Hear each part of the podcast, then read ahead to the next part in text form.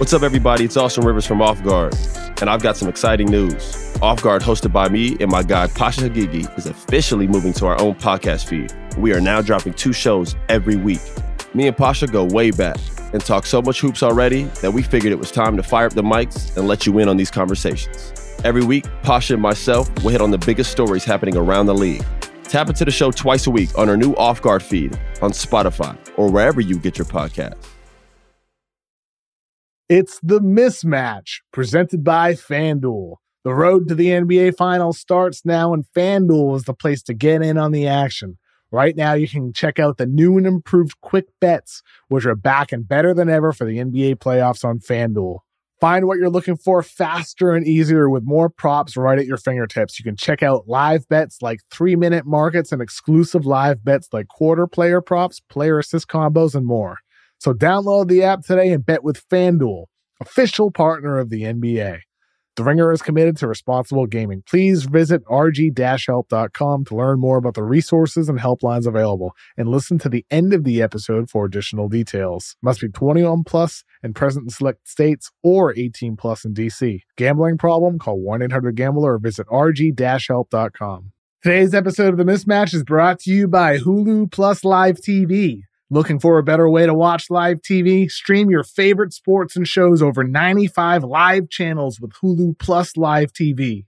Get access to Hulu's entire streaming library, Disney Plus, and ESPN Plus all in one plan. Start your free trial of Hulu Plus Live TV today. Live TV plan required, restrictions apply. Offer valid for new and eligible returning subscribers only. Access content from each service separately. Learn more at hulu.com.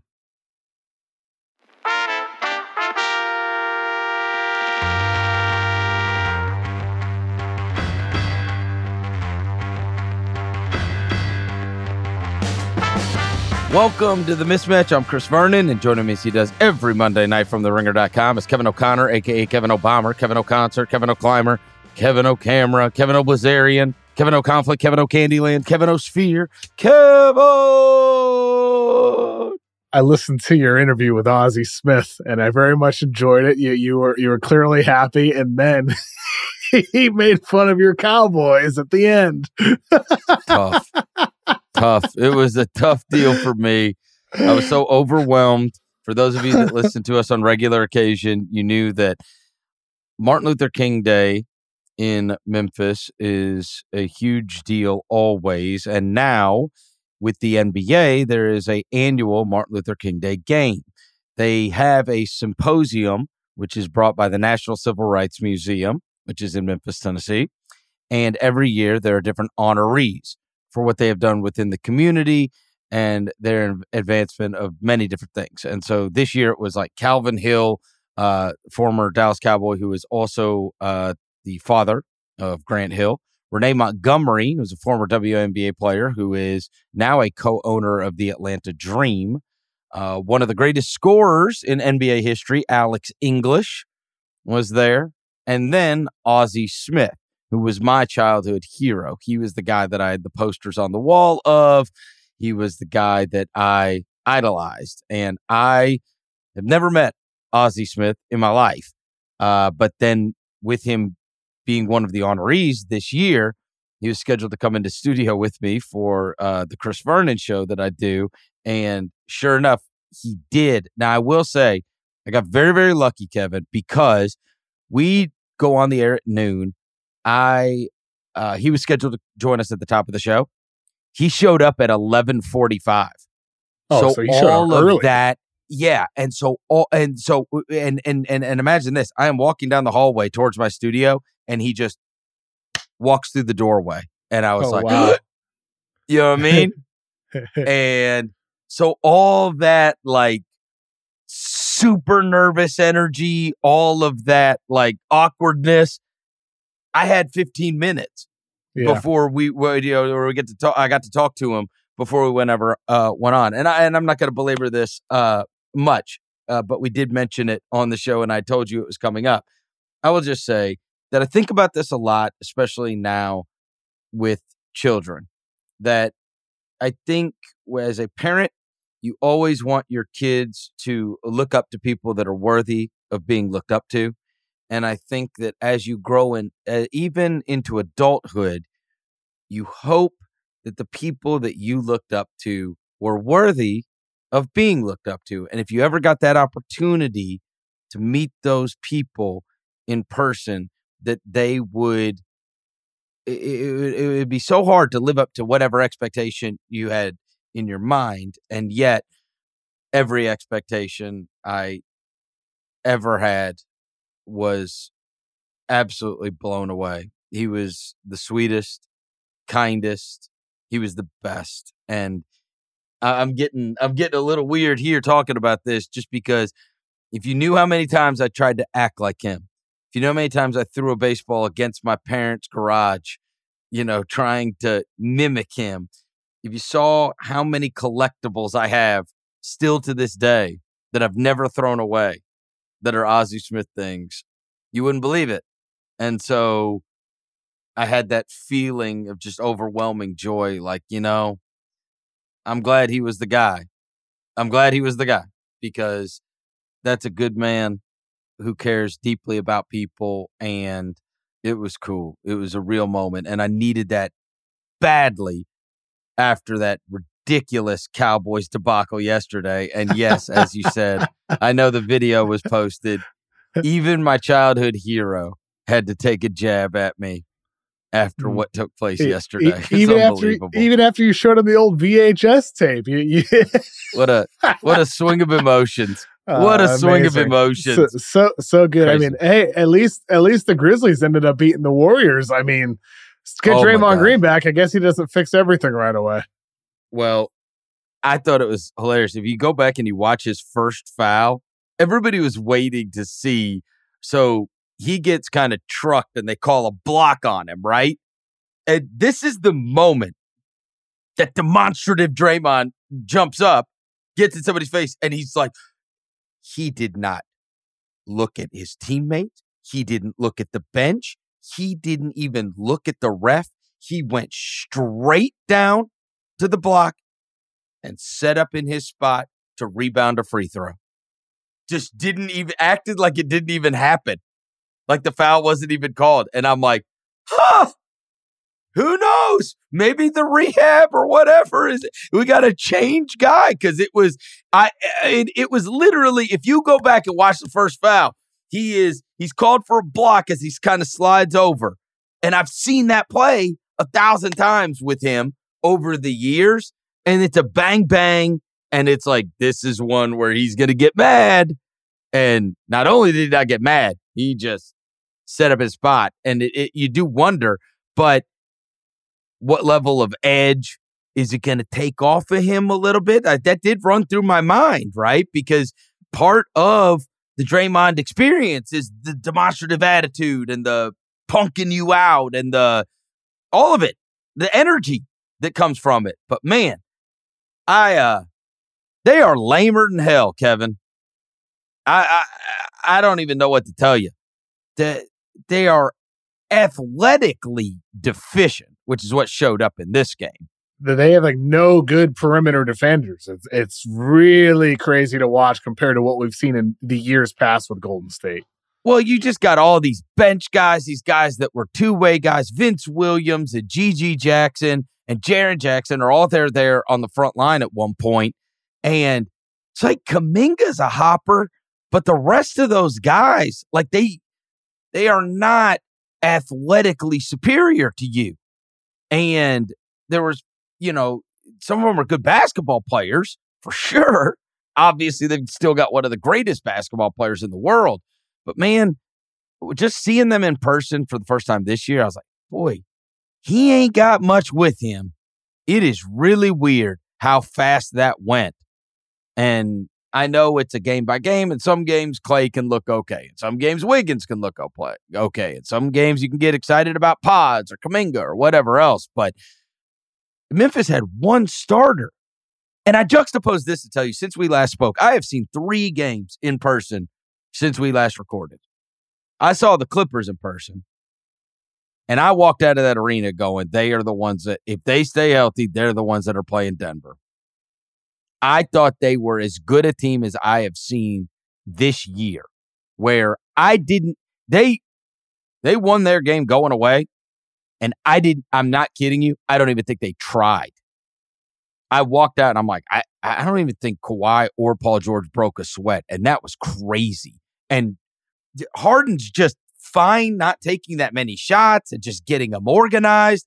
Zubac has got this new lease on life playing with Harden, and then Westbrook Zubac, comes off the bench the Zubac's transformation compared to earlier in the season, it really goes to show what a point guard can do for a center. Zubac did not look good at all early in the season. Like, uh, granted, he was dealing with a back issue at the time, but like Harden has made him look better than he has in his entire career. Like, what a transformation just mid year. Do you see the Zubac's clip on the Paul George uh, podcast? He said I did how Harden, like, first, first, practice, first practice, he says to Zoo after he's like, hey, want to spend 20, 25 minutes with me after practice and work on our pick and roll?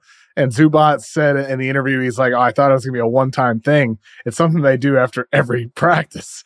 they work on their pick wow. and roll together, and other guards, other bigs join in on it now. But uh, it just goes to show, I guess, what they're doing behind the scenes as well to develop their chemistry together. And it's translating immediately on the court, too. So I thought they were awesome. And to win, yeah. in their last 20 games, they're 16 and 4. They've got the number 1 offensive rating in the NBA. They've got the number 4 net rating in the NBA. I mean, they it's not just me that happened to catch them on the right night. They have been devastating over the last 20 games of the season when they've gotten things together. The next night I saw the Knicks. Now the Knicks were without Jalen Brunson, but even without Jalen Brunson, I walked away going, "Boy, they are exactly what I thought they were going to be. When you get to the playoffs, they are going to be a bitch to deal with and mega impressed with how the Mitchell Robinson thing is not nearly as devastating as it could have been because Hartenstein is he's doing a lot of the Zubac stuff. He has got some big, big rebounding and production nights. I know they got dropped uh, today by Orlando, but and and Anunoby's obviously in the mix with them now. I'm just saying, in the three games I saw, like Golden State ain't close to those. They ain't close to what I saw with the Clippers. And they're not they're not the Knicks. Like they're just not that level of team. When I when I when I saw all three cuz that's the last 3 I saw and I walked out impressed with the Clippers, wildly impressed with the Clippers.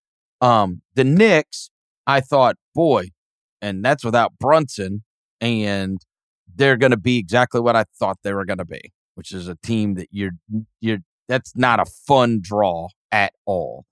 And this Warriors team, I walked out of the arena going, "What the hell, bro? They don't have. There is no Desmond Bane. There is no Ja Morant.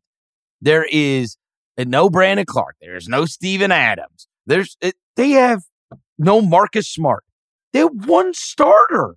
One.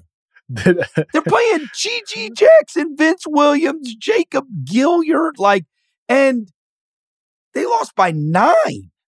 It was crazy. It was Jaren Jackson Jr. in the Memphis Hustle, pretty much, dude. Eh. And go look at Jaren Jackson. He was four for 20 mm-hmm.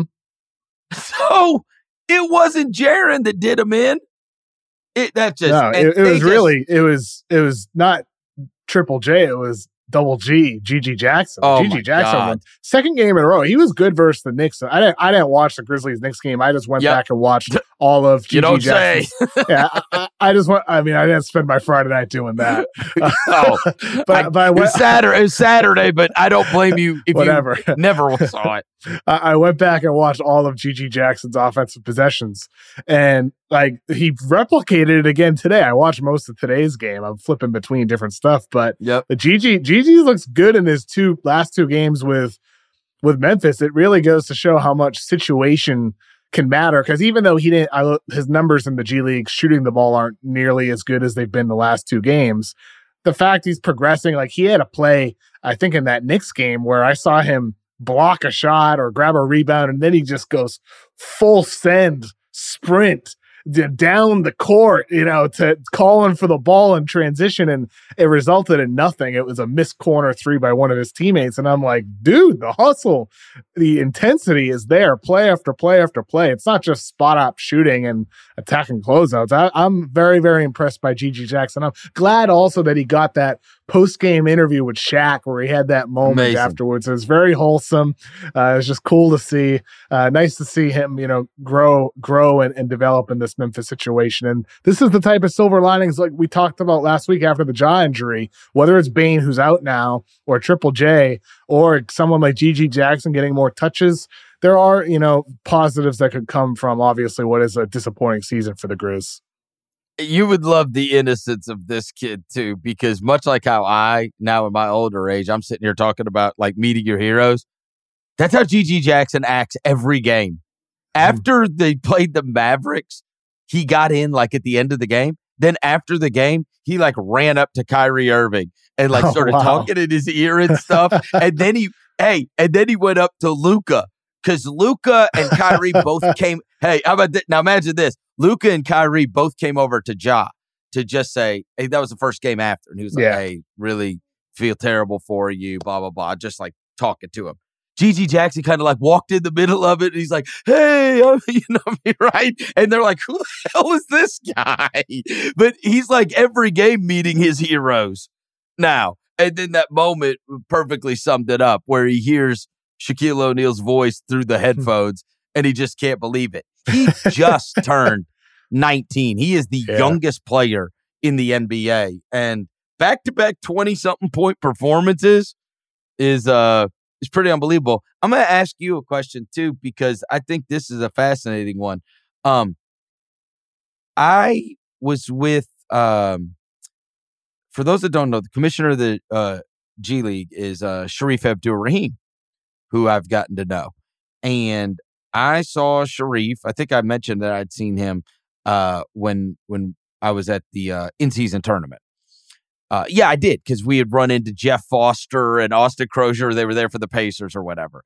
When I was talking to him, one of the things we are talking about was GG Jackson, who was playing very well in the G League. And I was asking him, I said, I wonder if there's going to come a time because a scout had posed this to me they said if he was in this year's draft, he would go in the top 10. Like, this is a bad draft, right? And he was playing extremely well as an 18 year old in the G League. And, and they said, I wonder if that will ever happen where a guy has a crap year in college, or maybe college just isn't working out, it's not for him, whatever. And instead of transferring, actually goes to the G League to improve draft stock, proves himself hmm. there, mm.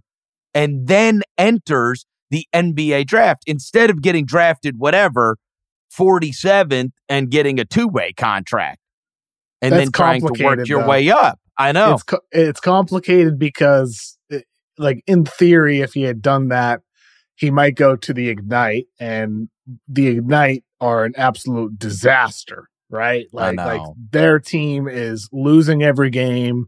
Their prospects that you know everybody had ranked in the top ten, like I might I might not have any of them in my top ten when my big board drops next week. Like I'm not sure where to put Holland and Buzelis. Mm. It's hard to judge those guys in that situation in comparison to guys like you're mentioning GG Jackson if he were in this situation and you're, and you're, judging what he's done with the Memphis Hustle, he's in a an environment surrounded by a, a better supporting cast, a better infrastructure uh, than the Ignite have. And he's mm. and never mind all the college basketball players like Kevin McCullar with Kansas, one of the best teams in the country. And, and he's one of the faces of that team. Like it's it's very complicated to judge those guys compared to some of the international prospects that have chemistry built up over years and this motion offense that they run where there's where there's continuity. Like it's hard. So the ignite overall as a system i think there's benefits to it. We're, we're seeing benefits over the years. Guys have gotten better there but at the same time, I, I, I wonder if eventually seeing a guy like Holland and Buzelis not perform up to expectations perhaps could lead to players deciding not to go there. Whereas for GG Jackson, if he had been able to, signing with a non Ignite G League team would probably be more beneficial than going to the Ignite. Totally fair. It, it's an inter- it's an interesting situation. It, it it it is it is like a tough tough situation for the NBA to have to handle right now. At the same time, though, you know the Warriors should be able to handle GG Jackson better than they did. What like they are such a disaster right now. No juice. Like they got no juice, nothing. Kev. No, no, no heart, no, no heart on no. defense. Draymond no. after the game was like, "Defense is about in- individual, you know, players coming together. We have no good individuals." I- am paraphrasing completely. He didn't say yeah. that directly, but he was criticizing the individual efforts and, and abilities of their defense, and it's true. But at the same time, their offense is a clunky mess out there. Their offense has never looked this bad. What it is right now, and I, I think that largely the Warriors' struggling offense largely is on Steve Kerr. At this point, he's still running a system that they've had for a decade now.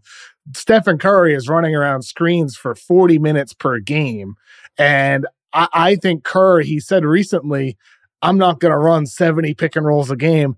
How about you run 30 or 40? It, like they don't have anybody else that really like handles the ball either. You know what I mean? Like I, he just creates for everybody else. Yeah it, it's a lot He's of issues. creator. Not, yeah. I, I'm not saying that's going to solve everything, but sometimes simplifying things for your personnel could yes. lead to better results. Trayce Jackson. Well, because Davis it's always the second pass with them, right? Second and third pass.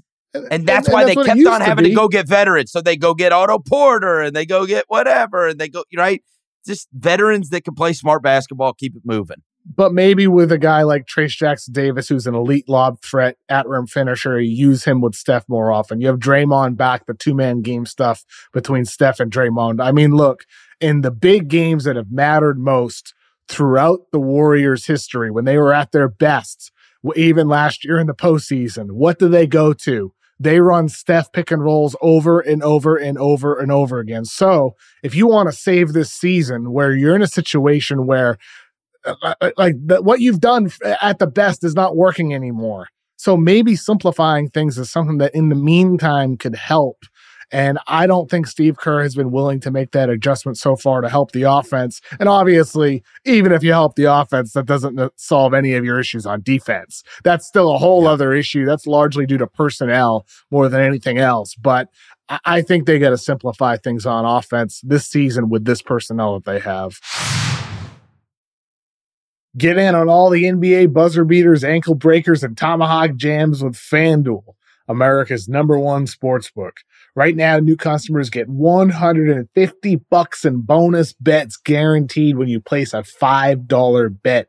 So you've been thinking about joining FanDuel. There's no better time to get in on the action. The app is easy to use and there's a bunch of different ways to bet with money lines, point spreads, live same game parlays, and you can find bets in the Explore tab or make a parlay in the parlay hub. So visit fanduel.com slash mismatch and make your first bet a layup. FanDuel, official partner of the NBA. Must be 21 plus and present in select states. Gambling problem? Call 1-800-GAMBLER. Visit theringer.com slash RG. $5 per game money line wager required. First online real money wager only. $10 first deposit required. Bonus issued is non-withdrawable bonus bets that expire seven days after receipt. See terms at sportsbook.fanduel.com. Instead of talking about somebody that's not going right for, yo, are we getting to the point where like if the Jazz do end up making a trade we're going to be like, don't break this up. like, hey, they, they got Chris. Eight, I told you last week they're not a bad team. they've got eight wins in 2024. They are nine and one in their last ten. They have more wins than the Suns, the Lakers, and the Warriors. How crazy is that? Unbelievable. Oh my god. Well, and I thought it was, you know, look, playing really well, keep playing hard, collection of a bunch of good players that then now have come together and it's build up trade stock, build up trade stock, build up trade stock because this is for the greater good, right? It, you you just keep on building up their value, which is exactly what they did last year. They were in a good spot too, and they still moved Mike Conley, and they still. Now I don't think they're going to move their core pieces, right? But you do wonder with with Clarkson and with Sexton and with some of these other guys that have been uh, fantastic for them, you wonder if it's if you sit back and you go, you know what, like, all right, we're not gonna be a seller unless the price is really high on this stuff, because this is a highly competitive team that we're going to be able to augment as as time goes on but we don't need to be fishing around finding you know picks and assets for the future necessarily as you may have thought coming into the season where it's like all right get these guys playing well build up their trade value and then you can as their value goes up you can fill up the war chest even more with what you need for however you're going to rebuild out for the future. But I mean, the job Will Hardy's doing and the job that that collection of players is doing is rather unbelievable. For them to for them to be in this spot and Markkanen again has another what 32 and 10 or whatever he does tonight. They are uh they no, you are right. That not only are they not bad, they have been absolutely awesome. Awesome. And it does make you wonder you know, what they do going into the next month. I still think with them, you know, like it's not necessarily a bad thing to say move Jordan Clarkson, but Collin Sexton, ever since he's been moved into the starting lineup and and given heavier touches and more responsibility, that guy has been absolutely sensational for Utah. I he, love him. He, like the scoring ability with him, but also playing a controlled brand of basketball, keeping turnovers down, running that offense uh, today alongside Kris Dunn, who is going back to last season was one of the better stories I, I felt in the league. He became a good player for the Jazz last year, and he's carried that over with a with a lesser role this year, granted, with, compared to what he had last year. But Dunn's been very, very good for them in spot minutes. So, like, I think Will Hardy has has found the right mix of guys around Lauri and Even Fontecchio, he, his minutes have increased over the course of the season. He's been a good two way presence for them. He's found the the right mix of guys, the right balance between developing youth because you still see Keyonte George out there getting minutes. Like in that Lakers game, Keyonte George their rookie point guard drafted in the middle of the first round. He's been up and down this year. He had some big moments earlier in the season uh, as a playmaker. He like really flashy passer. He had a 30 point game and then he got hurt the next day. Uh, but in that game against the Lakers on Saturday night, he's inserted into the third quarter, his typical rotation. He hits some big shots, makes some passes. He's putting an effort on defense. And what does Will Hardy do? Plays him the final 17 straight minutes of the game. He rolls with him the remainder of the game. So I think Will Hardy is doing a perfect job at like finding the mix of veterans to put out there while still focusing on development of like George and Agbaji, young guys coming off the bench. Walker Kessler has five blocks in the fourth quarter tonight. Like he's doing both at the same time and finding the right mix. And uh, after a slow start to the year where it was more like experimenting and figure things out, I think the Jazz have found it and you're right. Now that puts them in a unique position because you're a young team that has some players that have appeal for trades. So I, I look forward to seeing what that front office does. I think ultimately, but you do you what you did last winning. year, right? You do well. They didn't obviously continue winning last year, but you do what no, you did last but, year but in the kept, sense of they kept it around. The older guys, you built up their value, so now Dunn has value to someone that is a good team and Clarkson still always has value to a good team. But then you look and you go, but wait, Sexton and Markkanen can fit this timeline, even in the course of as we're building this thing up. Absolutely. And so now we have Sexton and we have Markkanen and we Sexton have Kessler. just turned 25 this month. Right. And we've got George and we've got, right. And so those are guys, but like the veteran guys are the ones that are kind of swooped in, swooped out, and they don't they don't fit the timeline of what whenever you're going to win, you know, what, whatever product you are going to build out to, because they are obviously taking this uh, at the right pace. But yeah, they they keep on finding new contributors, and you just got to give them credit because uh, a lot of teams can start to sleepwalk when you get around to this middle of the season in January, and they are punishing you if you don't come to play them. I mean, a lot of good wins too. A lot of good wins. They're uh, super impressive. They're, they're, they're, their coach. I mean, is fantastic. Yeah. And one of the names we just I just have to throw his name out there, but also Kelly Olynyk. Like that's another name sure. that people were talking about in in trade rumors, yep. but he's been really good off the bench for them. So, like, I think with Utah, they're definitely one of those really, really interesting teams. And also, the flip side of this is like we always talk about all the picks OKC has. The Jazz also for Gobert and for Mitchell have a ton of future picks. So the Jazz, if they wanted to be buyers, they could decide to be buyers and they could build around these guys that they currently have rather than being the team that trades out veterans, those players could instead be salary fill and trades looking for upgrades. So I don't think you should discount that possibility for the Jazz, even though this is more this is more a buyer's market right now. Like not a lot of teams are selling right now. So I don't think the Jazz have a move out there that they're gonna necessarily jump on. I'm just mentioning that because I think we often forget about the fact that they traded two All Star caliber players. They weren't supposed to win this soon, and yet they are, and, and they're in a position where they could try to build if they want. Another team whose trajectory might have changed more recently in the way that we analyze this stuff week in, week out is Cleveland. You know, we mentioned them briefly last week as a team that was like, hey, man, they're kind of winning some games. Well, now it's up to five in a row. And you have Donovan Mitchell with another 34 and seven. And they are doing this without their, uh, you know, they've been doing it without the two key components.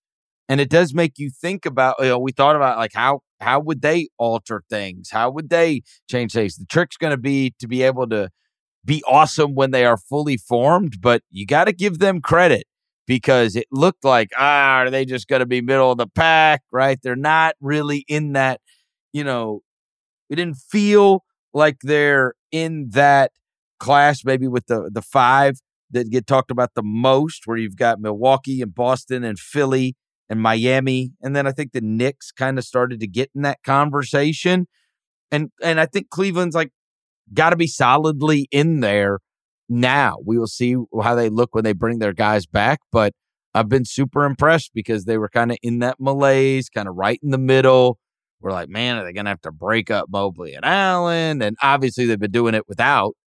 But I do think that it's been another reminder of how truly awesome Mitchell is. Mitchell is a big time, big time star that on most nights, he can be the best player on the floor in any given game he can be that guy. And so he's been amazing. And I know you highlighted Jarrett Allen last week, but you got to give it to Cleveland, man. You know, uh, other teams may be kind of sleepwalking through some of these games, but they are, uh, they're getting win after win. It's now up to five, and they've been playing a lot better for the last month. Yep, they've won 10 out of 13 games. Uh, mm-hmm. Jarrett Allen is basically a 20 and 13 guy with four assists per game during that entire stretch. Donovan Mitchell, like a 28 point per game, six assists, five rebound guy over that stretch on uh, absurd efficiency. The fact that you remove two players and Evan Mobley and Darius Garland, who are all star caliber or all defensive team caliber in the case of Mobley, and you get better from that, it does raise a philosophical thought with Cleveland. Well, what do we take from the success of this recent run? Is this is this an outlier of uh, a success of successful run here, where we're beating up on the Wizards and and the Nets and the Bulls today and some lesser teams, or or is there something to pull from this in terms of the way in which the team is operating and the way some of the individuals are performing? It's probably a little bit of both that what we're seeing here. I just think it's. I, I, think, do, I, but I, do think, but I do think, Chris, the overlap that we talked about before the season is popping up here, where that has been removed, and there's a balance in the lineups that are being played now. So, yep, I think with Cleveland that there is a, quite a lot to learn from this with the way in which they're performing here, and it should probably inform some of the decisions that they do make moving forward. That's right. It's stars and role players. The way it works. And the hardest thing to do is to get guys that, you know, to take on a new role, right? The Celtics have been pulling that off super successfully by putting in. Now they, they've got one like true role player who is a star star in his role, and Derrick White, right? Uh, but getting Porzingis to do what he does, getting Holiday to do what he does, while you know that the lion's share of shots on the majority of nights are going to go to the guys that have been there for the longest, the two wing players. And I think that uh, many times you can see when when you've got a collection of highly talented players that aren't the most natural fit, when it looks good, it looks amazing. And when it looks bad, it looks like, man, they don't have guy. They don't have the guy that just sets the screen, the guy that just moves the ball, the guy that right. I, okay, for instance, that New Orleans team who's been great recently. I know they took a loss to uh, Dallas, you know, uh, but their their win against Dallas before when they were down some guys. It feels to me always when he's using lineups that augment with some role players, or when they've got some guys sitting out, it always looks better. Now, sometimes when it's fully formed and it's all cracking, it looks devastating. But it always looks better when one of those guys is out or two of those guys is out, or I'm watching them and they've got Trey Murphy out there, they got Alvarado out there, they've got or Larry Nance is out there, or, right? There, there's some more guys that are doing the other stuff, the non-star basketball plays. Um, and I do think that's kind of, I think you're right. The Cleveland's kind of fallen into that. You got a bunch of guys like you know who's you know where the show runs, and they can play with just that right. Got an awesome big finisher. They've got an elite level dynamite guard, and then everybody else could play off of that. and so I don't know. It's hard to kind of I think assimilate everybody back into the mix. Um, but we'll see. I certainly they've got my attention though for sure. Let's go to uh, some of the other things. Oh well, I guess any anything else that happened today, I thought it was fascinating. You wrote about uh, the Hawks and kind of what they could be doing, but also how this story about the Spurs maybe looking at Murray. You're like, man, Spurs should be looking at Trae Young, mm-hmm. and I was, I, I don't know if you happen to see that Trae Young in his two games against San Antonio has averaged 40 and a half points, 13 and a half assists, and five rebounds. he is like, so if anybody would think Trae Young's awesome, it should be San Antonio. Oh, how about I Trae's that was, comment after the game, Chris, where he's like, oh, sometimes I feel bad for Wemby that he's open and they don't get on the ball. It's uh, you think he read your article? uh, maybe he maybe he did. Um, but but I, I Trae Trae was uh that was a weird game like cause the, the Hawks are up big and they they blew the lead. The Spurs Popovich sat some of the starters at, at halftime and then Wemby came out in the second half and he was I mean the stuff Wemby was doing out on the court. It was one of those one of those uh, stretches where you're like, oh my God, this guy is something we've never seen. I got to hear about this because I didn't get to see this. He had zero at halftime and ended up yeah. with 26 and 13. he, he just did literally everything on the floor. I mean, defensively, oh the rim protection with the hustle plays and the block shots offensively. I mean, he scored a lot of points in different ways, like where they're inbounding the ball to him, lobbing it up to him. Like they were just force feeding the ball to him at the rim and he was catching it, catching it and finishing it. He had this play, a pass where I think he went into a pull up jumper from like the left elbow area or something like that. And like at the top of his jump where the ball is, I don't know, 15 feet in the air, it feels like. He just whips a pass to a cutter inside. It was like, whoa, dude. He just, he did everything, everything to try to bring the Spurs back into that game alongside Sochan, who was awesome in that game uh, for them. It's like uh, if they had diff- better performances from Devin Vassell and Keldon Johnson, who are combined three of 22 in the game, it might have been a different result. But ultimately, they dug their hole far too deep in that first half after the Hawks just absolutely crushed them. But I mean, it still it, was, it became an entertaining game uh, after watching Wemby come back in the middle of that third quarter. He was like, it was crazy, crazy what he's doing. so let's just set aside the whole Trae fantasy, which I don't, uh, uh, I don't think it's crazy what you wrote, and let's just deal with the one that has been reported. I did not glean from the article that you put up that you think that that's the best idea. That yes, getting somebody solid to go with Wembanyama is uh, something that is uh, uh, a wise thing to do and would be best for franchise and best for Victor. But getting the the the, the value uh, and you know the whole giving them their picks back might not be the right thing to do in this because in your mind like those Hawks picks might end up being pretty good because they're they are the wrong way. They're going the mm-hmm. wrong way. They, they, have they have the Hawks picks in 25 and 27 with the rights to swap in 26. Why would you why would you bet bet on the Hawks to be good in those years at this point where they are clearly a team that's declining right now. Uh, they are they are a below 500 team. They're uh, in on the play-in bubble. Why would you bet on that team to get better? I'd want to keep their picks uh, than rather than give any of them back for Dejounte Murray, who you traded for a reason. You you traded Dejounte Murray a because you wanted to tank to go get Victor Wembanyama, which you did, but b you just didn't see him as a future part of your team. You viewed him as an inefficient scorer. Uh, you viewed him as a guy who was inconsistent on defense. He hadn't reached the heights on defense that he did earlier in his career. Like uh, you traded him for a reason, so I just don't see why you'd want to get him back compared to the option of waiting for somebody else, whether that's his teammate Trae Young, who would be an absolute perfect fit next to Victor Wembanyama, or somebody else, or just building slower through the draft using those Hawks picks, using your own picks.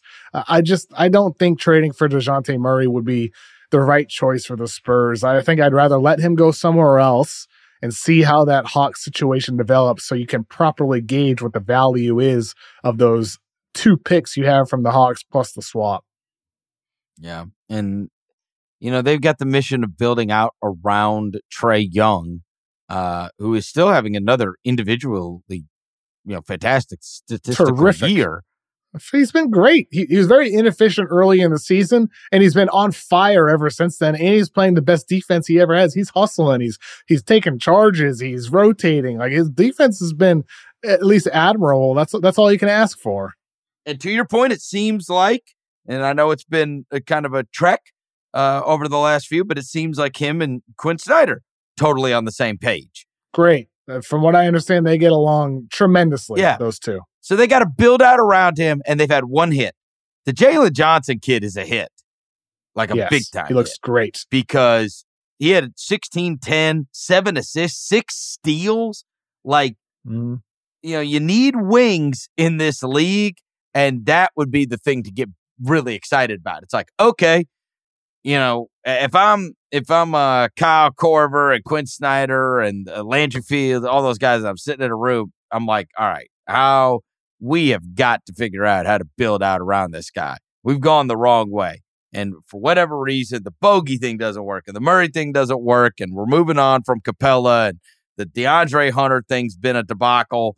But here we go we've got one of the great players in the NBA, a guy that scores like hell, a guy that assists like hell, and we've got him locked in and we got him on the same page with the coach. We got Jalen. Now, what else? Yeah. Yeah. Right? I mean, unfortunately, I think that's just, what I'm doing, right? I'm going, yeah, okay. Yeah. It's the only thing I'm married to.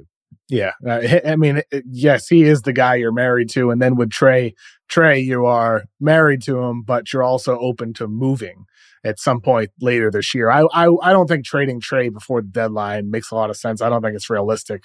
I think you need to play out this year, see what you can do for Dejounte Murray, see what you can get, and then you enter the draft. If you if you miss the playoffs, maybe you maybe you want to miss the playoffs this year. Maybe you want to get a lottery pick to increase your draft capital entering the summer and then you can make a big trade to bolster the team around Trae Young and around Jalen Johnson. And if not, if that doesn't pan out, then maybe you could trade Trae for a haul and have a young, promising team. Maybe you trade him to the Spurs, get all of your picks back, and then you can tank your way to top lottery odds and two loaded draft classes in 2025 and 2026 with premier draft prospects that are rewards at the top. So I think for the Hawks, they are in kind of at a crossroads right now, and I look forward to seeing what they can get for Dejounte. From from what I reported today, they they want two first round picks. I don't think they're going to get two first round draft picks, but if you can get one in a quality young player or one in some flexibility or maybe some seconds, um, that that seems like pretty fair value for a guy who's lost some of the value that he had with the Spurs, even though he's been better offensively this year, efficiently. I don't think anybody around the league, at least from the people I talk to, are really buying him as a 40% guy from three. He's closer to 30% for his career. Uh, I, I think this is more of an outlier amount right now. Um, and his defense has, you know, been up and down. One of my semi bowl predictions going into the year was that Dejounte Murray would get traded. And upon that, Dejounte Murray tweeted out, dumb MFs just be talking. And so I, for one, am certainly not rooting for him to be traded so that I can bring that back up. He's deleted his Twitter account. He's deleted his Twitter account, by the way. After the game, he uh he was asked about going to the Spurs, and he said, "I'd welcome that. Popovich is like a father to me." So a lot has changed there. He's openly talking about what he yeah. said that after the game. Yeah, is that real? Mm-hmm. Somebody asked him about going to the Spurs, and he said, "I'd welcome that." Let me see. That's me, crazy if that's real. All right, this is from Hoops Hype right here. Okay. Dejounte Murray and the Spurs being one of the teams with interest in trading for him via TNT broadcast. Pop is like a father to me. I would welcome that. But right now, I'm a hawk. I'm going to stay professional and play the right way. Jeez That's a quote. Please. Wow. Yep. Imagine them coming back together. Yeah. I just don't see you just it. Don't I don't see think I, I, don't see a lot I, of don't, quotes I don't like that either. Yeah, uh, I don't think it's the right call for the Spurs. Personally, I don't. I'd wait. Keep the picks for now. Today's episode of The Mismatch is brought to you by Hulu Plus Live TV. Looking for a better way to watch live TV? Stream your favorite sports and shows over 95 live channels with Hulu Plus Live TV. Get access to Hulu's entire streaming library, Disney Plus and ESPN Plus all in one plan. Start your free trial of Hulu Plus Live TV today. Live TV plan required. Restrictions apply. Offer valid for new and eligible returning subscribers only. Access content from each service separately. Learn more at hulu.com. Today's episode of The Mismatch is brought to you by USAA Insurance. USAA is insurance that could lead the league in assist. That's because bundling auto with home or renter's insurance saves you money. USAA understands the needs of our military, veterans, and their eligible family members, and they've got great rates and insurance options to meet them. See how much you can save. Tap the banner to learn more and get a quote at usaa.com slash bundle. Restrictions apply. You mentioned in your article about what Sacramento could do and about how Siakam would be a really good fit for him, but it has been reported that Siakam doesn't see himself as a long term fit there. And you kind of made the case that, like, that would actually be a really good case. And I thought it was interesting for you to bring up the Aaron Gordon thing because I think that is super applicable here. I don't think Pascal Siakam can be the second best player on a, a team that can be there at the end. I think he needs to be your third best guy on a team that can be there at the end. And people can and nitpick some, on the, the Raptors thing or nights- whatever, but like, yes, there are certain nights, but like, I'm talking about, I agree with you in the sense that like, you got the two guys. You've got you, you've got you've got Fox and you've got Sabonis, and those are the guys that I'm going to be counting on night in, night out. And then this thing, this thing, one night he's going to win me games by being uh, uh, being able to dominate his matchup. Right? There were and and then there's other times where it's not going to be as applicable, which is exactly what we saw with Gordon. We saw Gordon dominate in the playoffs, and then for a moment looked unplayable against the Lakers, and then ends up helping them win the NBA Finals. And it, but you knew that that thing's running with Murray and and and and, and Jokic. And then there's going to be nights where Gordon's a guy, a big time contributor for him. And then there's going to be other nights where he might not. And I do think that Siakam's destiny is to be that third guy on a team that is a devastating in that role. I think he'd be a good fit, but obviously, like you were saying, who who knows? Uh, maybe Yeah. he just doesn't. I, I, I who knows what he thinks, uh, kind of money he's getting in this offseason. he might just and- not like the city. He might just not want to be in Sacramento. It might be that. It might be that he has a friend on another team that he prefer to play with that friend. It could be something along those lines. I, I don't know exactly. We also may what- not feel that they're going to unload, you know, back up the brinks like he expects it to be backed up. for sure. That, and that that's part of the challenge that the Raptors are facing right now too, because you, you get a lot of teams that don't want Zach LaVine, that don't want to pay Pascal Siakam the money he he could demand this offseason. So there's not a lot of teams out there uh, that makes sense for Siakam when you check all the boxes with with team fit, team situation, the the the finances to acquire him, the willingness to pay him. There's not many out there. So I think Sacramento, that's the tough spot, like in terms of do you want to give up uh, what it takes to get Siakam when he hasn't committed to stay with you after the season? And do you actually want to pay him? Or would you rather go in a different direction? Which is why I outlined a plan B within that article. I said, well, if it's not going to be Siakam, why not look at Jerami Grant from the Blazers or Bojan Bogdanovic from the Pistons or both of them? Because they do have the pieces to go out and get both. They could, in theory, trade Harrison Barnes with Davion Mitchell and picks to to go get Jerami Grant. They could trade Kevin Huerter with picks to go get Bojan Bogdanovic, and that would effectively give them those types of Gordon esque third pieces that you're talking about, where Grant is a good, highly qualified number three for your team. Bogdanovic is a better Kevin Huerter. He's a more versatile scorer, a bigger defender. Jerami Grant, everything you said about Pascal Siakam with the ability to elevate his play and and and be a guy who plays a role on certain nights is applicable to Grant as well. And Grant is a better defender. Um, like he's not as big as Siakam, but Siakam looks like at least this season has completely folded. He's just not putting in the same effort we've seen from him in the past. Grant Grant isn't obviously either for Portland, to be fair. They're not a great team. But Grant, I think, is the higher upside defender, the more versatile defender who would fit next to Sabonis in that front court. So I think either either or both of those guys would be welcome addition for the Kings. Much like the Knicks uh, acquired Anunoby, you know this, Kev. When we get to the playoffs, bro, you got to have wing defenders. Like this is what, and, Oh, yeah. and, min, min, min, and I know you, you, you kind of nitpicked on Jade McDaniels, but we know this. We know they've got they've got wing defenders. They've got guys that they can put on guys on the wings. They also have wing offensive players. Uh, a lot Oklahoma City, lot of O- Oklahoma City, switchable guys that can defend wings. Uh, Denver, you're gonna be having to deal with these, right? You know you're facing these pick and rolls, and you know they're gonna try to attack any situation that you're weak at. So you want to have these wing defenders. The Clippers, they just got, I mean, a full bag of them that they can throw at you. And you got to have guys that can defend those guys if you want to get to, and so I, I actually think that you're probably better off. I like your much like I endorse the Grant acquisition, or that's who somebody Daryl should be looking at in uh, Philadelphia. Uh, the Kings as well. They need they need better wings. Yeah. They need better wings. I mean, they got to the point where they had to bench Huerter, and they're putting in.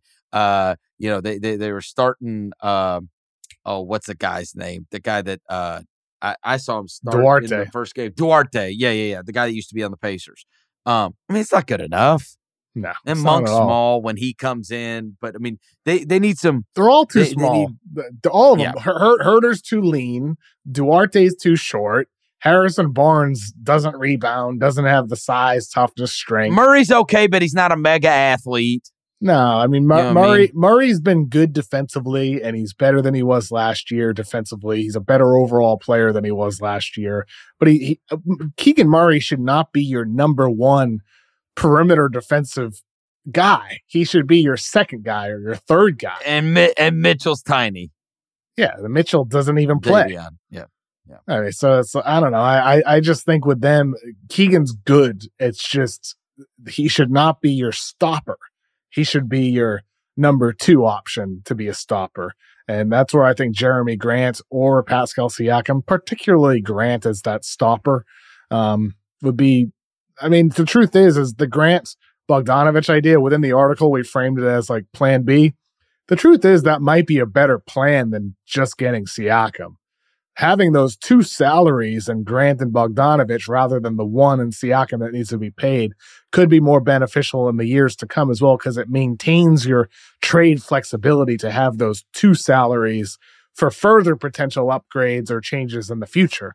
Um, so I don't know. I, I, think Grant should be the guy uh, alongside Bogdanovic for a, you know, a, a, top option for the Kings. And we'll see. We'll see what they end up doing because we know they're out there. We know they had conversations for OG, even though they ended up not making a serious offer. We know they've had conversations for Pascal Siakam. Uh, it's just a matter of who they pull the trigger on. Uh, I look forward to seeing what the Kings do, and I hope they make a move because I want to see them increase their chances to make a run. Bogdanovic is uh, on that uh, Pistons team that just made a deal, and I laughed out loud when I was reading through your observations. and I really wish you would have written nine thousand words on the Pistons Wizards deal. Now that that would have been a triumph if you had. I'll leave that somehow to, uh, pulled off. My my guy Marvin Bagley's never catching a break. He's just never catching a break. Can the guy get on one team that is worth a shit ever. And I and I know here comes the uh, joke, like, yeah, teams aren't worth a shit because I got Marvin Bagley. But like, seriously, is this just going to be his plight? Is going to be like, am I going to have to wait until Marvin Bagley's thirty five years old until he's like coming off the bench for somebody and getting six points, like he's you know Leon Powe or something? so Leon, Leon Powe's awesome. I love. Leon. I, am talking about a guy. Where, where's your, where's your pull Leon Powe out of? Leon Powe talking a about champion. a guy like later down the road comes out uh, comes out and he gets you six points. Leon then, Powe had a short career. He ended up getting injuries and it ended in Memphis. That's why. Uh, and, yeah, but he's he was here. Couple, he was yeah, but he's a young team. he was a young guy. He won a title in Boston. He had big games in the finals. I love you know I, I love Leon Powe. Leon Powe after the Celtics won the championship in 08, my friends and I were at the parade, right? And we were as we were leaving, I remember like we were on the sidewalk on the left side of the street, and I like looked to my right and I saw someone sitting in a car, and I was like, "Is that Leon Powe?" And my friends and I kept walking, and I kept turning around, looking. And I was like, "That's Leon Powe," And I like sprinted across the street, walked up to the car. It was sitting on the side of the road for some reason. I was like, Leon, Leon. I don't know what I said. I probably thanked him and said, I love you, yeah. Leon, you know, and all that. And and I was the only one who ran up there, if I remember correctly. I don't think any of my friends did. And I thanked Leon Powe and everything like that. Um, that guy, he was super nice. He was very kind to me. And he now he works in the Celtics front office. He's equally kind to the to this day. Um, but Leon Leon Powe is always one of my favorites because he was on that horrible Celtics team in 06, 07, but he's a bright spot yep. as a rookie. And then him having big moments on their championship run was really, really cool to see. So uh, shout out to Leon. So those so those uh, guys that you went to that parade with, right? Those friends yeah. that you mentioned. You went to that yeah, parade. They're, they're still my best still, friends to this day, all of them. They're my so best what do they think day. about you wearing this Lakers shit and rooting for the Lakers and being? What? Uh, I don't. What are you uh, talking yeah, about? You were. I oh, shut up! I you, don't, you went I all in on the Lakers, Lakers last year. Yes, you did. With the, against against the Grizzlies, you were like, "Oh, the Lakers, the Lakers, oh, LeBron." They probably just, oh, they got to. I hope they text you on the side and say, "You sack, you sack of crap." If if, if we could have seen you, don't show your face back around here. Don't you ever come back to Massachusetts? You talking all that Lakers baloney? Got to be kidding me. got enough friends of these guys letting that crap happen. At the at the at the Celtics parade trying to get a Leon Powe autograph. Next thing you know, they tune in and you're like, the Lakers for now. The Lakers. I told you the Lakers. Uh, Uh, I love it. trust me, I it's, love it. it's an amazing transformation. That's for sure. I mean, I, I I used to I used to be the guy posting on Facebook like in all capital letters like F LeBron, you know. So, like I, Austin mean, I- Reaves. I, I have I have I have like an old yeah like Austin Reaves. I have an old Facebook post somewhere um where like I think it was Bill Russell handing the Finals MVP trophy to LeBron, and I was like sick to my stomach wa- watching Bill Russell. it's crazy. Yeah, I, I used I used to be. I mean, it it, it is wild like how fandom can can evolve because I was like, I think I think most of my friends would say this probably like the biggest Celtics fan among us. I was like hardcore every game, every night. But uh fan I guess fandom changes working on sports media and being away from the team and obviously with my dad and everything, not watching games with him, but that's the big that's the biggest part of all of it. But but yeah, that's weird how fandom can change. For me, it's more like I mean, you say I think my friends like we've we've talked about it a little bit. I think I think for me, it's more that my fandom and my passion for the game. Like I love basketball. I love the NBA just as much, if not more, than I ever have. It's just more like the fandom has spread from being just with the Celtics to with every team. So like so like you know like when I when I which which is why I think it's funny for me in my spot. Cap. No, no, no, no, no, no. It, it, no, because it's funny for me in my spot where I see some some fans who say like Lake. I've seen Lakers fans say, "Oh, you're a Celtics homer." I've seen Celtics fans say, "You're a Lakers homer." It's like, well, they the Lakers, the, the Lakers, the Celtics fans clearly don't know I used to write for Celtics blog or might know my background. And some of the Lakers fans only know my background who don't understand the way I've kind of, you know, said certain things about the Lakers over the years and some of my thoughts on them that have been, I think, fair and balanced. Um, so it's funny how things can evolve that way. As for my I have friends, uh, I have never been they- accused of being a Lakers homer. I will tell you. you have never. You're a bigger Grizzlies homer than Bill Simmons is a Celtics homer. That's ridiculous. Yes, There's you are. nobody. No, there is Yes, are. nobody Bill, that is a big. yes, no, Bill, no, because I no, a whole that's not fair. on Jaylen Brown criticizing him earlier this year. Okay, look, I was on Bill. it. No, Bill. This is where we're different. I am more realistic about my team than Bill is about his. He he was picking the Kyrie Celtics to be amazing. He picked the Patriots to be in the playoffs this year. Like I don't talk You, pick, myself you into picked cra- the Grizzlies to make the playoffs when they were 10 games back from the play-in. They would have. Oh yeah, yeah. You can say that now. You can say that now because Ja's out. They would have. They would have. That that's gonna be your out. They would have. No, they wouldn't Did you- have. Look, they just they just beat the Warriors with their the Memphis Hustle. Beating the Warriors is nothing. You know what I mean? But here's what I know: you didn't hear me coming on here t- telling you the Cowboys were going to be in the Super Bowl. I, I know better. I know better. I know better. oh man, you, you hey, hey, tell me this: do you do you want the Cowboys to make a run at Belichick? Yes. You do. Okay. Do you think Jerry Jones would give him power to make decisions and give him final say on on those I mean, decisions? if he was ever going to do it, it's because he's 81 and he just can't take it anymore. Yeah. Right. I mean, that's that's the interesting thing with the Falcons. Belichick had the interview. Or, I mean, really, it's Belichick interviewing the Falcons. He met with Yeah. Arthur Blank, their owner, today. The Falcons GM. I read this this morning. Their GM wasn't even at their end of season presser. Clearly, that guy's a goner. So Yeah. clearly, Arthur Blank is going to be offering Belichick say in everything. That's a weaker division Mm-hmm. in the NFC. Well, and they've been friends for a long time, evidently, Yes. right? So I mean, I think I think that seems like potentially the spot there. But then again, Belichick also had that quote years ago about you know Jerry Jones connecting someday in the future. Those guys have had a relationship going back to the '90s. So who knows? I don't get my hopes up.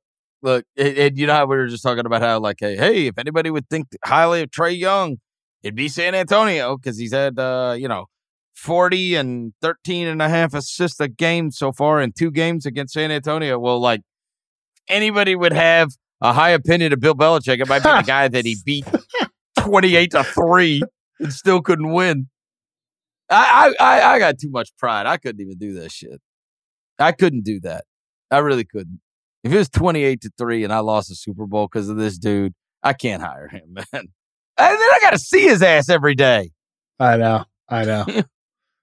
You know what I mean? And then you got to make the corny, like billionaire joke at the press conference, like, I'm glad he's on my side this time. Yeah, I know that, that that'd be tough. At the same time, you have to do you have to make the best decision for your franchise. And the Falcons, if they get a quarterback, uh, they get a lot of weapons on offense. Bijan Robinson criminally underutilized this year, according to my fantasy team and every Falcons fan out there. Uh, Pitts, maybe Belichick can save him. They have Jonnu Smith, former Patriots tight end there. So I don't know. Well, Falcons are an interesting group, a team for him to go to, especially considering the weak division. So if he wants to get that Super win record, yeah. But at super the same manageable time, division. at the same time, if you want to bring a franchise to win a Super Bowl, I'd rather do it with the Cowboys. That'd be the team Well, I'd want to also go You've got to, yeah, you you sh- you've got a lot more of the components, yes. but you might not have the quarterback, bro. I'm I'm I'm so desp- I don't want to talk about it. I don't want to Yeah. talk about it. So you think you, you might be out on Dak after he had an MVP regular season? He's just not a him. playoff guy. I love him, but bro, what was that? I know. What was Hor- that? Horrible. Disgusting. I mean, that was Jayson Tatum versus the Warriors. Oof. Oof. Too soon? It feels like that was for Bill. just it's like my fandom comment rubbed you the wrong Okay. way there. Just Uh, all right. It was. It was actually. It was. It was. oh man.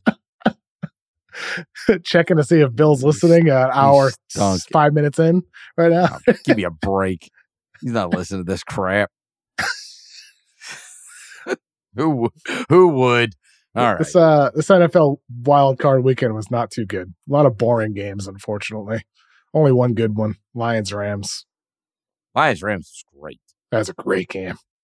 Great. That was a, that was a lot of fun. Other than I was that, happy for. I, hey, and I was I, as someone who uh, follows the NBA, you know, especially is how how how devastated that city had to be after the Bagley trade to then win your first playoff game since 1991. It kind of made it go away, right? yeah, I, know. that they're probably definitely. just up in arms, like, oh my god, traded Marvin Bagley.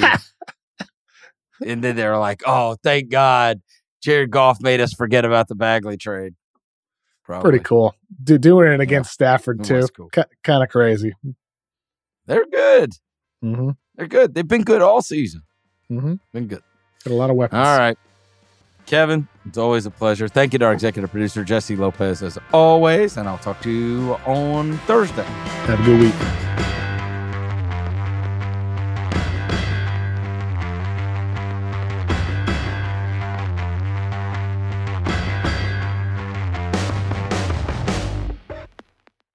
Must be 21 plus and present in select states. FanDuel is offering online sports wagering in Kansas under an agreement with the Kansas Star Casino LLC. Gambling problem? Call 1-800-GAMBLER or visit FanDuel.com slash RG. In Colorado, Iowa, Kentucky, Michigan, New Jersey, Ohio, Pennsylvania, Illinois, Tennessee, Vermont, and Virginia. In Arizona, call 1-800-NEXT-STEP or text NEXT STEP to 53342. In Connecticut, call 1-888-789-7777 or visit ccpg.org slash chat. In Indiana, call 1-800-9-WITH-IT. In Kansas, call 1-800-522-4700 or visit ksgamblinghelp.com. In Louisiana, call 1-877-770-STOP. In Maryland, visit mdgamblinghelp.org. In West Virginia, visit 1800gambler.net. In Wyoming, call 1-800-522-4700. Hope is here. In Massachusetts, visit gamblinghelplinema.org or call 1-800-327-5050 for 24-7 support in Massachusetts. In New York, call 1-877-8-HOPE-NY or text HOPE-NY.